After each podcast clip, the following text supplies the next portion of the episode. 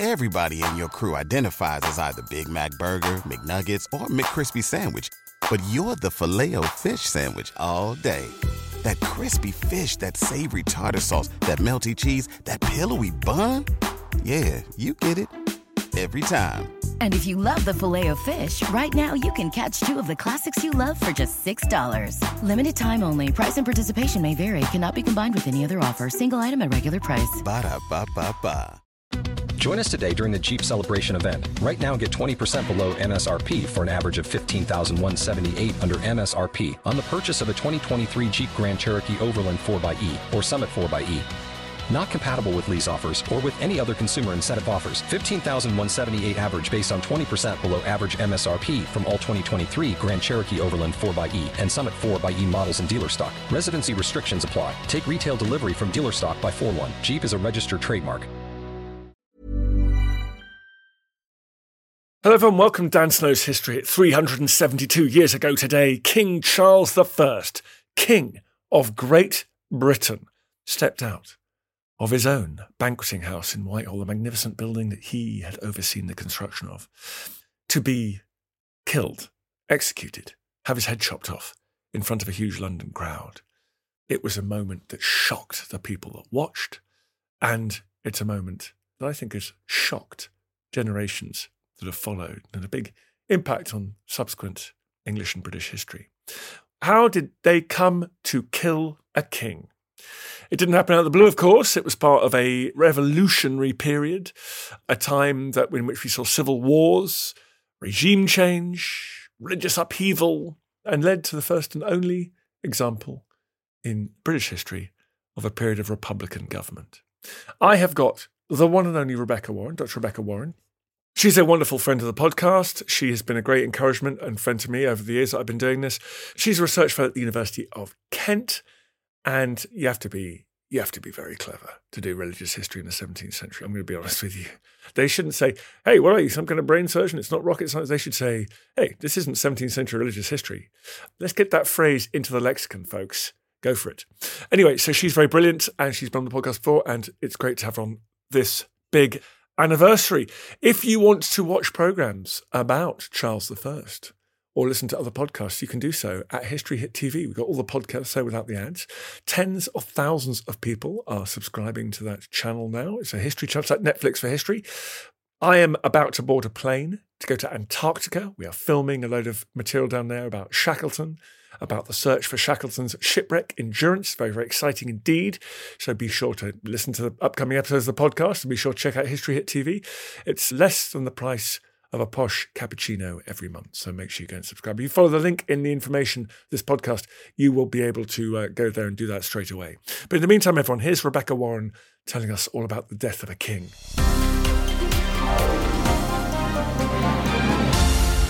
Rebecca, thank you very much for coming back on the podcast. It's a delight to be here, Dan. Thank you for the invitation. I was standing on the beach this morning by my house, looking out, looking to the west, and I saw the squat outline of Hurst Castle at the end of Hurst Spit, and I thought about King Charles the First, imprisoned there before going on to his execution. It was an extraordinary event. Rebecca, you've got to tell me, it's the big one today. What put King Charles the First in that castle and then on the execution block? Can you summarise what on earth was going on that brought about this rupture between King and Parliament? Well, like all traumatic events, major political events, they have very long roots. So it depends how far back you want to go. But essentially, King Charles the First comes to the throne in sixteen twenty-five, falls out with Parliament really badly, rules without them for eleven years until sixteen forty, has to call Parliament again because he needs some money. And within two years, this relationship has gone from bad to worse. And eventually in sixteen forty-two, the two sides fall out so badly that civil war breaks out between King and Parliament. Which we could do many podcasts this war, but long and short of it, it doesn't go that well for Charles. He ends up a prisoner of Parliament. Let's come to the end of the sixteen forties. How do we get from there? Because through the course of the Civil War, many people thought there'd be a kind of, you know, it was unimaginable that King would be killed and, and removed from the throne, and Britain would... That's absolutely right. So nobody fights the Civil War, or almost nobody fights the Civil War, thinking they want to cut the head off the king. That is not what the Civil War is about. What they want to do is to force the king into a position where he will reform some of his worst activities and reach a settlement with them. That's what's aimed at. By sixteen forty-eight, however, at the apotheosis of the Second Civil War, Parliament has inflicted a crushing defeat on Charles again at the Battle of Preston. Charles is in prison anyway, and there's now a real struggle to know, what do we do with this man? He's proved himself to be treacherous, he's proved himself to be belligerent, he won't accept that he's losing the civil wars. How do we deal with him? And there is one side on the army side which are thinking he has to be brought to justice. And there is another side, primarily in Parliament, who are thinking, no, no, we can still settle with him. So can we quickly just explore that a bit? It's the king versus Parliament, but now it's the Parliament and the army are almost two different power bases, aren't they? That's right. So when the First Civil War broke out, like all rebellions, if you like, lots of people got together and agreed that they'd fight together. But once the First Civil War has been won by Parliament, then suddenly that coalition starts to divide. And by sixteen forty-eight, after a series of royalist uprisings and the Battle of Preston, the army is now a political force and increasingly divided, very divided from Parliament. Parliament cannot bring itself really to imagine a future without the king in some way in government. Not everybody in the army disagrees with that, but enough people in the army do. Enough people in the army don't trust Charles, realise that he will sell them out, and Parliament is going to sell them out if they make a deal with the king. So we can see the two sides that were once in coalition polarising away from each other, and this is what brings about, effectively, the trial of Charles the First. There are issues, aren't there? Because how do you try a king? Who's going to try him? Where's going to be? What's going to happen? You know, it becomes quite tricky at this point. It does. It raises some really fundamental issues. And don't forget, although none of this appears to be legal in some respects, civil war isn't legal in some respects, there is a real determination amongst people, both in the army and in Parliament, to try to make this a legal process. They don't want to be seen as rebellious. But the difficulty is that the essential understanding of government at this time is that all justice comes from the king, that the king is sovereign. And indeed, that the king has the power, and only the king has the power, to call Parliament. In other words, how can the king be accused of being guilty or treacherous towards his people and his Parliament if he is uh, the head of the legal system? He is the sovereign. So treason is against the sovereign, but he is the sovereign. So it is a really difficult legal knot to untangle for Parliament. Um, Parliament obviously... The purge, um, the army take matters in its own hands and just remove the people from Parliament. The army solve this problem, don't they? Well, they solve one of the problems. They do indeed. So at the beginning of December sixteen forty-eight, the army purges Parliament by standing at the door as M Ps come in and turning away and imprisoning, in some cases, all of those M Ps who are known to be keen to settle with the king. In other words, if you're up for settling with the king, you're not part of Parliament anymore. And the Parliament that is left are those M Ps who may have been happy to settle but weren't that bothered about it, will accept an alternative, and are therefore prepared to go ahead with potentially a trial of the king. And how do they get around the problem of treason? What do they accuse him of? This is quite taxing. So eventually the way it's argued is that whilst in the past it has been seen that the sovereign was the king and therefore the head of the country and the legal system and so on, the argument is somewhat turned on its head to say, actually, the sovereign is the people, and the people are represented by Parliament, and the king is part of that governing triumvirate, if you like. And therefore, the king owes his allegiance and his position to the sovereignty of the people. It's a difficult uh, argument to follow, but it does hold water in many people's minds, and this is how they manage to reach a point where they can accuse the king and put the king on trial for treason. This, Rebecca, always feels to me, is this the kind of revolutionary moment in British and world history which no one sort of remembers because it ended up orphaned with no advocates in a way? Like saying that the people are sovereign, now we would regard it as very modern, but at the time, is this huge, or is this too pragmatic and it's not as exciting as the kind of Jeffersonian oratory of the eighteenth century? No, no, no, you're absolutely right. It is absolutely revolutionary. I mean, kings so far, and queens, have ruled by divine right. Charles is a divine right monarch par excellence. He believes that the role of being king was given to him by God, that he was divinely ordained to be king, and that therefore there is no question that this is not something which is up for argument by man or anybody else. So it is a truly, I think, revolutionary argument and a truly revolutionary moment. And you're right to say, why doesn't this seem to be more well known for being the revolution that it was? And of course it is, because in sixteen sixty the monarchy is restored and everybody kind of clamped down on this idea. But these men were upturning on its head the idea of how government is run in this country. It was a truly revolutionary moment. We should remember to celebrate it. Okay, so the House of Lords disagrees. But again, another revolutionary moment. And we all talk about nineteen eleven with Lloyd George and Asquith barrelling over the House of Lords. But it's happening right now in the seventeenth century. Yes, so what happens is that during December sixteen forty-eight, there's a desperate panic whilst they try to erect the legislation that will give them the power to bring the king to trial. And when they've done that, they pass the bill that they've created up to the House of Lords to be signed. And the House of Lords turn around and say, well, no, we don't actually agree with this. We don't think that this parliament has the power to try the sovereign. And they refuse to sign. And at this stage, the Commons simply say, well, in that case, we don't need you anymore. And they effectively abolish the House of Lords. That happens legally later, but effectively they do without the House of Lords. And they make a declaration to say that the House of Commons is now authorised as, if you like, sole government in this country, that the House of Commons has the right and the power to go ahead and make legislation. Okay, so then everything's being laid, the groundwork's being laid. Just last thing is the court. Who's on the court? Where's it going to be? How's it constituted? Yeah, so they decide to hold the trial in Westminster Hall. Now, Westminster Hall's really interesting and really important here. Partly it is where, for time immemorial, the central courts of legal justice have been held and indeed were still being held, so it has a real resonance legally. It's also the site where a great many treason trials, because of that, have taken place. So famous trials like William Wallace, like Sir Thomas More, like Guy Fawkes back in the early seventeenth century.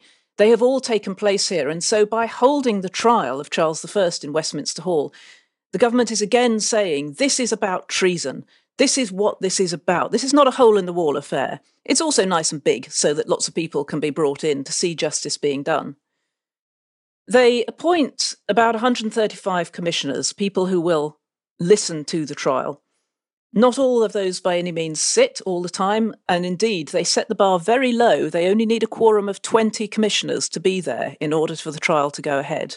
But on the whole, during the trial, about fifty to sixty men are there whilst the trial proceedings are taking place. One of the difficult things for Parliament is that some of the senior legal minds in the country have scuttled off down to the country and hidden themselves away. They don't want to be associated with this, including the keepers of the Great Seal, some of the top legal offices in the country. So they've had to call on some rather, shall we say, mid-ranking lawyers in order to try the king, one of whom is John Cook, very intelligent, very clever barrister, but he's not the top of the tree.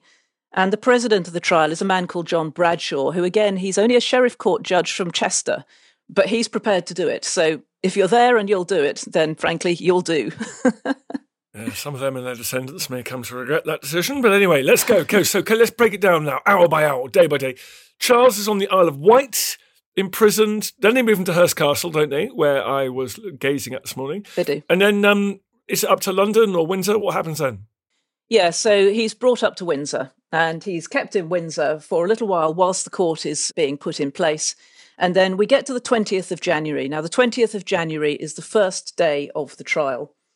And we've got to remember that this is one of those freezing winters in London. You know, the Thames is mostly frozen. Everywhere is frozen solid. People are bitterly cold and quite a lot of them are hungry. So it's a really miserable time of year, apart from anything else. Westminster Hall is screened off at the south end so that the trial can take place without the ordinary people being able to see the king on trial, but it is nevertheless filled with soldiers and then filled with members of the public at the very back, and galleries have been built right down either side. So if you were on the floor, you couldn't see the king. If you're up in the galleries, you certainly can. So you've got to imagine that this hall is buzzing with noise, buzzing with the smell of unwashed people and fear and excitement. It must have been an incredible situation to be in. And then Charles is brought in wearing completely black with his single blue ribbon and his garter star, and the trial takes place. Isn't this amazing that we're talking about this? If sixteen sixty hadn't happened, there hadn't been a restoration, this would be one of the great set pieces of English and British history, right? We'd remember this just as the French remember the trial of Louis or the storming of the Bastille, or the Americans remember the Constitutional Convention or Philadelphia in the seventeen seventies. Like, and yet the idea that the people are sovereign, they're putting a king on trial to create the first ever republic. But instead it's been lost to us, this moment of drama. Yes, I agree. I think it's quite extraordinary, and it really does show how history is written by the victors, that this was managed to be really sort of squashed out of our history, if you like. We know about it, but do we really think about just how extraordinary a situation this was? No, we don't. I think I find this of images of Louis being tried in France over one hundred years later, kind of more transgressive. I think, oh, that's the end of the Bourbons, oh my God, even though they came back briefly. But instead, you know, we have our own English moment that we, for some reason, doesn't have it that power. Right, let's do day one, twentieth of January. What happens? Okay, so Bradshaw, the president of the trial, he's going to stand up and he's going to declare what the charge is. Now, the charge has been quite hard to draw up. How do you draw up a charge against the king when you're not even sure you have the power to do it? But nevertheless, he is accused of a series of things. One, he's accused of being a tyrant. He's accused of levying war maliciously on his people, trying to instigate a foreign invasion. They know that because they've got Charles's correspondence of letters with foreign powers saying, please come and help. He's then accused of renewing war again in sixteen forty-eight. Now, that's critical because when he won the first Civil War, that was seen by many, many, many people as God's judgment. If you like, God had chosen that Parliament would win the first Civil War. So when Charles lost, that too was God's judgment. So when the Civil War breaks out again in sixteen forty-eight and the Battle of Preston takes place, Charles is then seen as going directly against God's judgment. It's fundamental, and so that's one of the things that is on the charge list, that he renewed war in sixteen forty-eight against the will of God. And finally, and also very tellingly, that he put his own person, the good of his own person, before his subjects' safety. Imagine that, Rebecca. Imagine a, a head of the executive branch doing that. Yes, who mm. could imagine such a thing happening yeah. today? It's quite extraordinary. What a transgression. Anyway, the upshot of all this is that whilst the king has to listen to these charges read out, he point blank refuses to recognise the legality of the court. He does not recognise the court has jurisdiction over him. And so there's nothing more that can happen at this stage. He can't be forced to plead because he's not recognising that he's in a court where he has to plead. And so for that day, he is dismissed. So does he do the old Slobodan Milosevic thing? And just sort of shout and ignore and rail and just turn his back on the court, just literally refuse to comply? Well, he refuses to comply. He doesn't shout and rail. I mean, Charles is way away from that. He's a cold, reserved individual. It's true that through the trial, when he does get a moment to speak, he loses his lifelong stammer, which is quite interesting. But no, on the whole, he tries to and seems to have remained relatively calm, relatively cold, and just holds this line that he does not agree that this court has the legal right to try him. Day two. Is that a problem for them? Well, it's a huge problem because, first of all, they would like to be able to try the king because that gives them, if you like, their day in court. If you want this thing to be seen to be legal, you need to have an opportunity to put forward all your reasons why the king is guilty. Now, if the king won't plead, then it means that you're not able to do that. You can't have a trial and put forward your evidence if the king won't plead and won't accept that the court exists. But there's another reason as well, because if any subject refuses to plead when he is brought to trial, then there is a legal precedent that that subject is automatically found guilty. Now, again, this is a problem. Yes, that means that at the end of day one, if he refuses to acknowledge the court, then they could say, right, well, you're guilty, chum, and off you go. But that's not what Parliament wants. Parliament needs this to be public. They need to show that they are abiding by legal, if you like, rules, and Charles is denying them that. It would also mean that if Charles was prepared to accept the legality of the court, then he would also, by implication, be accepting the legality of the government which set up that court. And that, too, is really critical. They want the trial to be accepted by Charles as a legal trial, because that means that the army and parliament who have together put this together are therefore accepted by the king as the legal government. And that Charles has so far refused to do, and by refusing to accept the court is continuing to refuse to do. So it really matters. It really matters that he won't plead.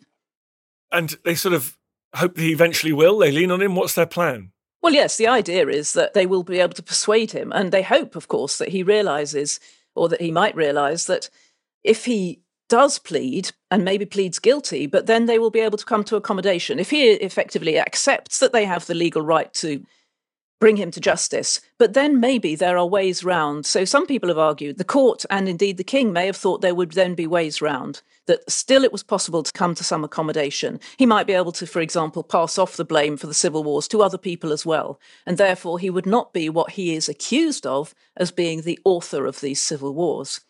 So that's part of it. But of course, there are some people out there who have, I think it's quite clear, intend to bring the king to trial, to find him guilty, to execute him.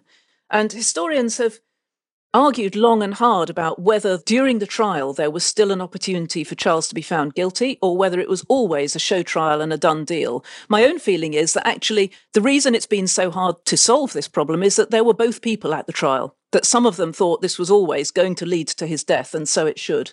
But there were other people as well taking part who were holding open the opportunity for a deal to be made. You listen to Dan Snow's History, and we're talking about the execution of Charles the First. More coming up. Hi, I'm Professor Susanna Lipscomb, and in my podcast, Not Just the Tudors, we talk about everything from ballads to banqueting, from ghosts to gunpowder plots, from saints to sodomy. Not, in other words, just the Tudors, but most definitely also the Tudors. Subscribe from History Hit wherever you get your podcasts.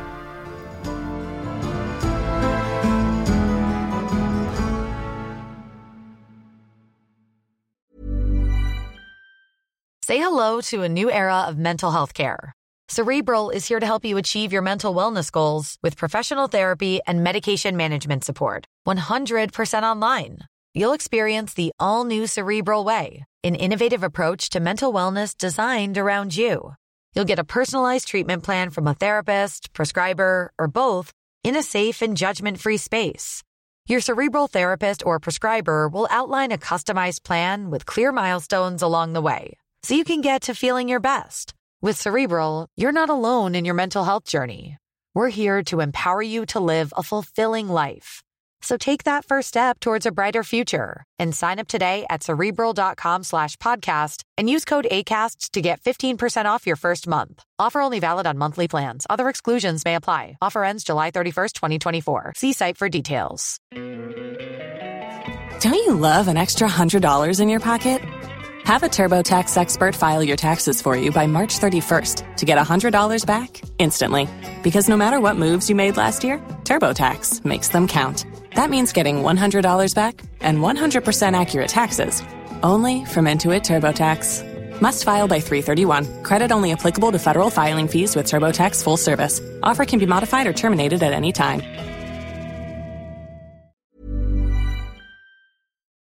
Hi there, everyone. I want to tell you about a podcast that I think you'll like. It's called Mysteries at the Museum from Travel Channel. It's narrated by my good friend and host of American History Hit, Don Wildman. On Mysteries at the Museum, Don travels across the U S to find objects that tell shocking stories of American history. You'll hear about the portrait linked to the first bank robbery in American history, and about the failed invention from World War Two that became one of the most popular toys for kids. Uncover the secrets behind these incredible objects and learn about the history of war, science, crime, and everything in between. You're going to love this podcast, all about the remarkable objects in our treasure houses that are museums. Please go and check it out. Mysteries at the Museum from Travel Channel.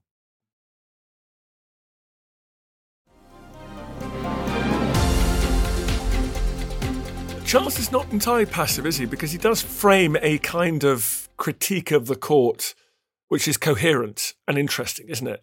In fact, he puts himself on the side of the English people in a way, also against tyranny. That's what's quite curious. You're the tyrant. Charles, of course, has had a lot of time to think about this. Yeah. So he's been sitting in Windsor and the Isle of Wight and Hurst Castle. He's had a lot of time to think about this. He knows where this is going.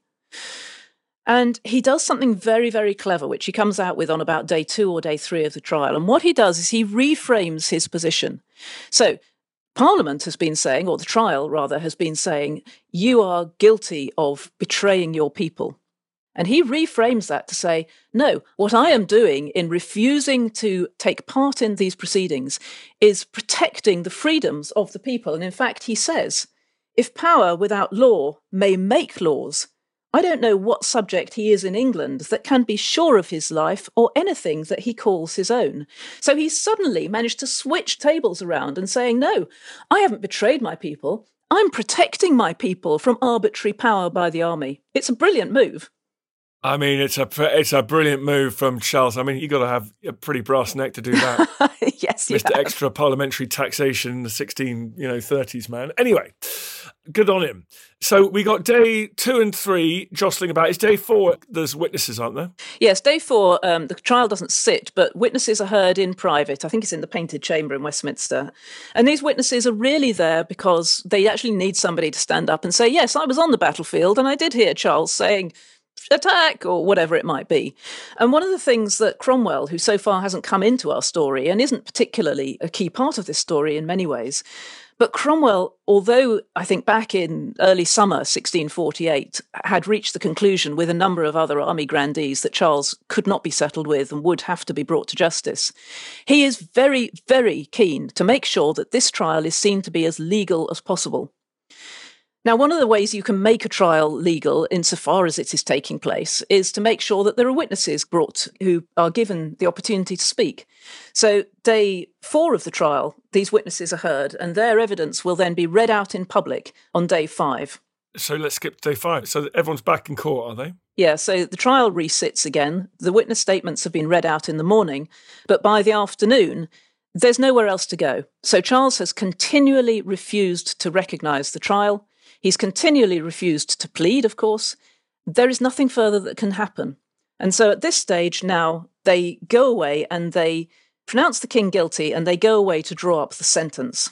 Wow, that was a quick trial. Well, there was no trial. Yeah. I mean, Charles could have had his days in court, but he refuses. How many times can you all get together, him say, this is no court, them say, yes, it is, don't say that. And then they all have to go away again. There are only so many days you can spin that out. Wow. Okay, so the king is guilty on day five. What next? So day six, um, there's another pause whilst they try to finalise a number of things and they draw up the sentence and so on. And during this point, four of the king's closest friends go to the trial, which is not sitting, but they go to people involved.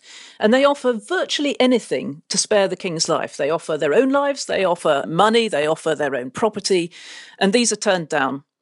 So I think at this stage, it's perfectly clear that this trial is not going anywhere, that there is no way out now for the king. They're not going to negotiate with a man who will not negotiate on their terms. And so when did he get sentenced? So the sentence is formally announced on the twenty-seventh of January. And Bradshaw comes in, he's dressed in red. So again, you can everybody can see where this is going. And he reads out the sentence that Charles will be executed by taking off his head. At this stage, the king asks to speak, and Bradshaw refuses, and he says that he has been brought there, this is the king, has been brought there to answer the charges made in the name of the people of England. And there's a sudden outcry from somebody in the gallery, believed to be Lady Fairfax, who was the wife of the then Commander-in-Chief of the Army, to say, no, no, you know, not half, not a quarter of the people agree with this. And she's hurriedly shuffled out. And it just gives us a little sense of quite how tense this trial is, how many people are hanging on every word. But the sentence is given by Bradshaw, and then Bradshaw gets, if you like, his own moment to talk about why the trial has happened and what is going on, how Parliament's thinking has reached this point. So he lays it all out. Is this where the king has a chance to speak up as well? Well, no, not really, because the problem is that Bradshaw lays out his speech. He talks about, you know, the king being subject to the law and so on. But once the sentence has been pronounced, whoever has been found guilty is then dead legally. He is what's called dead in law. So after the pronouncement of the sentence, Charles now has no right to speak. because he no longer, if you like, exists legally, although he's still a person. He's been pronounced a tyrant, a traitor and a murderer, and he's been found guilty. That's it. I mean, he does try to have conversations, he does try to speak, but essentially the court can no longer hear him. So he missed his opportunity, and now there's no way out of this. Again, I'm going to repeat myself here, but it feels like this speech by Bradshaw, in any other country, in a way, would be a kind of an important constitutional document in its own right. I mean, he talks about a contract between king and his people, how the king betrayed that. It's sort of popular legitimacy as we in the modern world would recognise our relationship with an executive branch, isn't it? Yes, it is. I think that's right. It absolutely, in many ways, lays out the pattern of how government will develop and certainly is recognised now. And as you say, it restates a fundamental principle, which is one that even current governments really would do well to listen to, which is the government is there to protect its people. The fundamental right of any government is to protect its people. And Bradshaw says there is a contract, as you said, between the king and his people. And that bond is reciprocal. And this we know, the one tie, if that bond is broken, then farewell sovereignty. So what he's saying is the king broke his bond with the people and therefore he can no longer be sovereign. And this is something which, you know, all governments really have had to, if you like, sign up to when they become governments, that the role of the government essentially in its most basic is to protect its people. Lovely. We're at day eight now. What happens the day after the night before? Yes. I mean, what a fascinating few days this is, uh, if one could be a fly on the wall. So day eight is Sunday. Sunday is the Sabbath. This is, of course, the Puritan regime. So nothing really happens on Sunday, certainly nothing official. And Charles, therefore, is spending the day with William Juxon. Now, Juxon was created Bishop of London in sixteen thirty-three, but then all the bishops were stripped of their offices in the sixteen forties. Nevertheless, Juxon is there and provides religious and presumably emotional support throughout the last few days of Charles's life.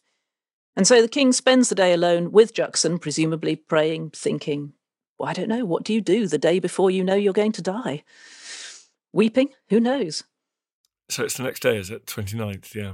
So on the twenty-ninth, that's right, they've all had a day off on the Sabbath day, but by the twenty-ninth, he's taken back to Saint James's Palace. Now, this may have been so that he didn't have to actually watch his own scaffold or hear his own scaffold being built at Whitehall. But at Whitehall um, and at Westminster, there's a lot going on. So the death warrant is laid out and commissioners are expected to sign it. Bradshaw is the first on the list, Cromwell is the third. But back in Charles's world, he is given, if you like, the final moments of intimacy with his family. So his two youngest children are brought to visit him. That's Elizabeth, Princess Elizabeth, who's thirteen, and Prince Henry, Duke of Gloucester, who's only eight or nine. I think he's eight. And we have an eyewitness account of what happens because Elizabeth goes straight home and writes up her little diary and says, this is what happened between us. And so we know that Charles gives her a message, says, you know, he's been faithful to her mother and she must forgive the enemies and he's going to be a martyr and what have you.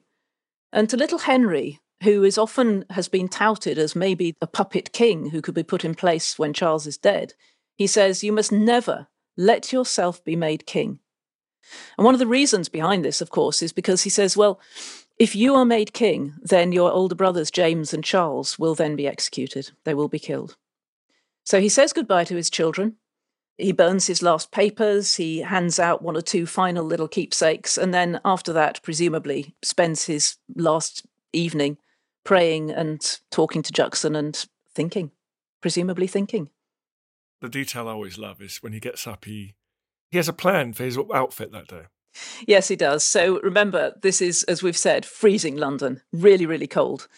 And so he decides that he'd like to put on two shirts because he doesn't want to be shivering on the scaffold in case people think he's afraid. And to be fair to Charles, whatever his many faults were, he was actually physically quite a brave man. I mean, he was out there on the battlefield, maybe not in the thick of things, but he wasn't a coward. And I think this actually does tell us something quite fundamental about Charles, that he knows this is a martyrdom. He is setting himself up for martyrdom, and martyrs presumably don't shake in the cold. So he's keen to make sure that even to the last moment, his image is what he wants to leave behind. So tell me about that morning. So he wakes up about five thirty. I mean, amazingly, he manages to go to sleep. I don't know. Would you do that? Would I do that? How can we know? He wakes up at about five thirty. He gets dressed and so on. He receives a sacrament from Juxon. He listens to um, one of the lessons of the prayer book. He even has a little breakfast, a little bread and wine. And again, is that not symbolic? The bread and the wine is so religiously symbolic on the day of his martyrdom. And then about ten o'clock in the morning, he's taken across Saint James's Park. Now, again, remember, it's freezing cold. There are soldiers everywhere in London. I mean, London is frenetic at this point. There are, is rumour washing around. There are soldiers everywhere. There are people. There are crowds. He's taken across Saint James's Park and then into Whitehall. Now, if anybody knows anything of Charles the First and knows anything of Whitehall, Charles is taken down his Long Gallery. The Long Gallery is where Charles houses some of his most precious artworks, and he was a great aesthete, a great collector of art. So on this day when he will lose his life within hours, he is walking through one of his most familiar places, full of the things that he treasures perhaps above most other things. It's an extraordinary idea. He walks through his Long Gallery, past his own portraits of his own regality as king, and is taken to his old room at Whitehall. And again, imagine what that's like. It's like being put back in your bedroom before you're taken out to be executed. What an extraordinary way to spend the last day. But then he's left. He's left there for about three hours, and it seems to be that Parliament actually had not kind of got round to legislating for how the country would work after the king was dead. And so they're scrabbling desperately around to pass some kind of legislation that will say, ah, well, now we're a republic, we don't need a king anymore, because otherwise, of course, as soon as that axe falls, Charles the Second will be king. So the first king may have gone, but the royalist threat has gone nowhere. So they're desperately scrabbling around, and the best they can do is to pass an act which says it's illegal to proclaim Charles the Second as king. And they actually get round to the necessary legislation for a republic some days later. Anyway, he's left for these three hours, but at two o'clock, finally, there is nowhere else to go, and the guards come and they take him from his room through the great banqueting hall. Now, the banqueting hall, you can still visit it today. It was James the First's great classical architectural statement built for him by Inigo Jones, full of the majesty of classical art. The windows are now boarded up. It's full of people. A single window remains unboarded with steps up to it, and Charles is taken up the steps, out through the window, onto this hastily erected scaffold. And on that scaffold, there are a few people, executioners, guards, Juxon, and extraordinarily enough, a few journalists. The media. The power of the press, the power of the media is there even at this most solemn moment. And when Charles looks out, he looks out on a sea of buff-coated soldiers. And beyond them, an even greater sea, presumably, of the members of the public come to see this extraordinary event. Is he allowed to say a few words? Yes, he is. So on the scaffold, he is now allowed, if you like, given his voice. And he'd like to say it to the people, because, of course, this is his moment for martyrdom. But they're so far away behind all these soldiers. I mean, Parliament is not risking him being rescued, even now. So eventually he turns and really he's speaking to Juxon and his guards. But what he says is a number of things. He stresses his innocence, although he accepts that he was guilty of betraying his friend Strafford way back in the early forties, and he's never forgiven himself for this. So he accepts that he is guilty for that alone, but he forgives his enemies. He says, of course, what he's said during the would-be trial, which is that he has refused to give way to government by the sword, and so he's making this point again. And finally, after prompting by Juxon, not to forget that he's dying a Christian according to the Church of England. And that's important because people have... Just put to bed those little Catholic rumours, that's good. Yes, exactly. Put to bed those Catholic rumours. No, I die a good Christian within the Church of England, he says. And of course, his great line, his great line at this point is, I go from a corruptible crown to an incorruptible one. And then he hands his garter jewel, that great star-like garter jewel, to Juxon, saying, remember. Now, we don't know what that means, but we think it means, remember your king. And by the way, can you give this to Charles the Second? And then tucks his hair up under his cap so that his neck is clear, leans down onto the block, and fortunately for Charles, he is felled with a single blow of the axe. Now, immediately after that, what happens? Well, we know two things. One, there is an eyewitness statement to say that such a groan went up as this young lad had never heard before and hopes never to go again. And that, again, is such a telling little thought, isn't it? The whole crowd moaning at the death of their sovereign. But at the same time as well, people start to rush forward, pushing through the soldiers, trying to grab anything that will be, if you like, a physical reminder of this moment. What they want is relics. So there is talk of people dipping cloth in the blood dripping from the scaffold. And this is the beginning, really, of the martyrdom, the making of the martyr of Charles the First, that even at this most desperate moment, the desire to capture a relic is at the front of some people's minds. Where was his body buried? So it goes off to be embalmed, of course. They don't just drop him in a pit. And after about a week or so, they take him down to Windsor and they open the tomb in which it's believed that Henry the Eighth and Jane Seymour are enclosed. And depending on your point of view, the whole thing is a sad tale. But the story of Charles's burial is sad in that he is taken there, of course, at the dead of night in a black encharison, so that, again, the public aren't aware of it. And when he gets there, Juxon is not allowed to use the normal words that exist in the Book of Common Prayer when you bury somebody. Now, why is that? Well, that's because the Book of Common Prayer was banned back in sixteen forty-five, and his guards will not let him use them.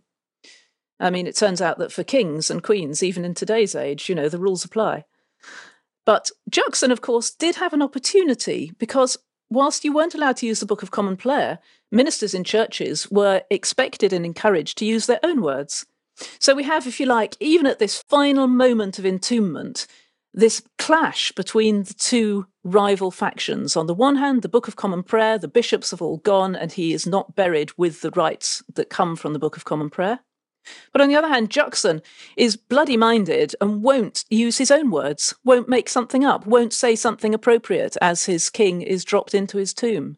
So we see here a tiny microcosm of this clash of, if you like, outlook that has so epitomised the Civil War.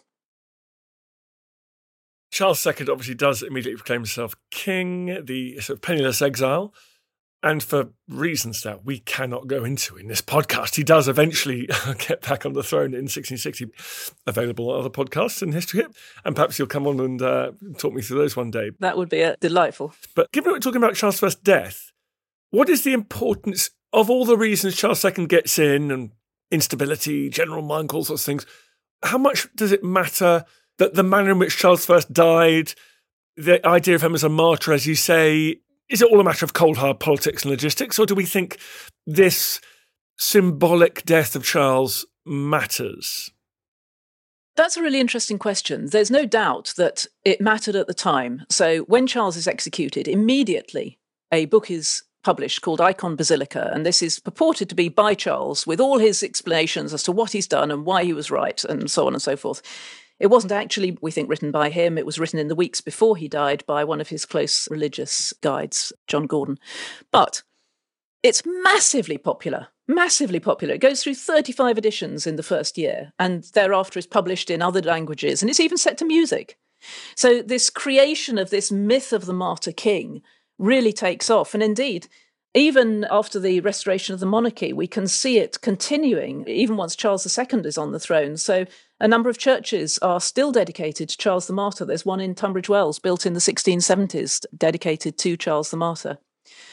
My own feeling, though, is that the martyrdom and the myth of the martyrdom, this idea, was less important in the restoration of Charles the Second than what we know to, in many ways, have haunted the trial proceedings and the months running up to that, which was just this sense that it seems that Charles and many people simply could not really conceive of a government without the king. The king may have been more or less powerful, but Charles certainly doesn't seem to think that it is possible for the country to be governed without a king. And I think that in many ways that is really the driving force, that the ten years or so of eleven years of government without the king has not really proved successful enough to show that another model can work. And so my own feeling is that, yes, the myth or the picture of Charles the Martyr is important, but what matters more is that the model of a king and parliament as the right way to govern a country is really the only one that everybody understands and everybody thinks, yeah, that kind of worked. Don't forget, they've forgotten how awful the sixteen thirties were by sixteen sixty. It's a long time ago. And suddenly this idea of this martyred king and this king with parliament probably seems like the safest bet. And that, I think, is what brings Charles the Second back to the throne. If Charles the Second's a safe bet, then maybe that explains some of our more recent political history as well. We're a country in which Charles the Second can be regarded as a safe bet, let alone his brother James. Don't start me on him. Right, Rebecca. Another great podcast there. Another great podcast. Thank you so much for coming back on. That was magisterial. I really appreciate it. How can people follow you and learn more about you and read your books and everything? I've recently contributed to a book on the interregnum, on particularly in religion and Cromwell in the interregnum, and I'm currently writing a book on religion during the interregnum under Oliver Cromwell. So yeah, keep a lookout. It's a fascinating period, and I would thoroughly encourage anybody to read up on it. Follow me on Twitter, Doctor R J Warren. Get in touch and enjoy this subject. It is, as you say, Dan, truly revolutionary, truly exciting, truly underappreciated. Only the cleverest and best historians can do religious and political history in the seventeenth century. I was never good enough. I was relegated to other centuries, but you guys are the elite. So well done. I have nothing but profound respect for you. Thank you very much for coming on the podcast. It's a pleasure. Thank you. I feel the hand of history upon our shoulders. All this tradition of ours, our school history, our songs, this part of the history of our country, all were gone and finished. Thanks, folks, for listening to this episode of Dan Stone's History. As I say all the time, I love doing these podcasts. They are the best thing I do professionally. I feel very lucky to have you listening to them. If you fancied giving them a rating and review, obviously the best rating and review possible would be ideal. It makes a big difference to us. I know it's a pain, but we'd really, really be grateful. And if you want to listen to the other podcasts in our ever-increasing stable, don't forget we've got Susanna Lipscomb with Not Just the Tudors. That's flying high in the charts. We've got our medieval podcast, Gone Medieval, with the brilliant Matt Lewis and Kat Jarman. We've got The Ancients with our very own Tristan Hughes. And we've got Warfare as well, dealing with all things military. Please go and check those out wherever you get your pods.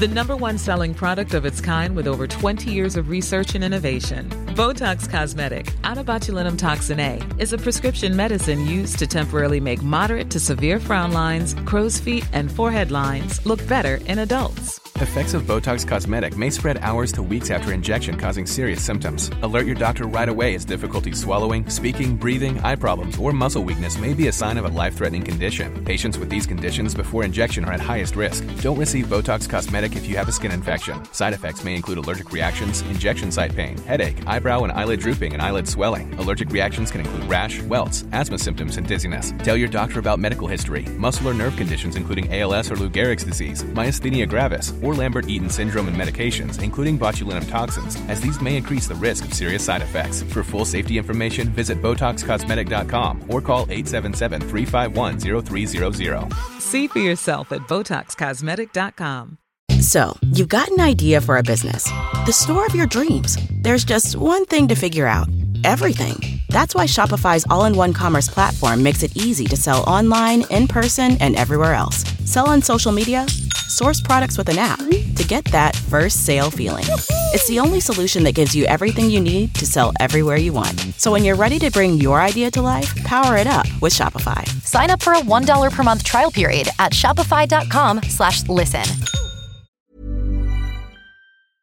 Thank you for listening to this episode of Dan Snow's History Hit. Please follow this show wherever you get your podcasts. It really helps us, and you'll be doing us a big favour. Don't forget you can also listen to all of these podcasts ad-free and watch hundreds of T V documentaries when you subscribe at history hit dot com slash subscribe. As a special gift, you can also get your first three months for just one pound a month when you use code Dan Snow at checkout.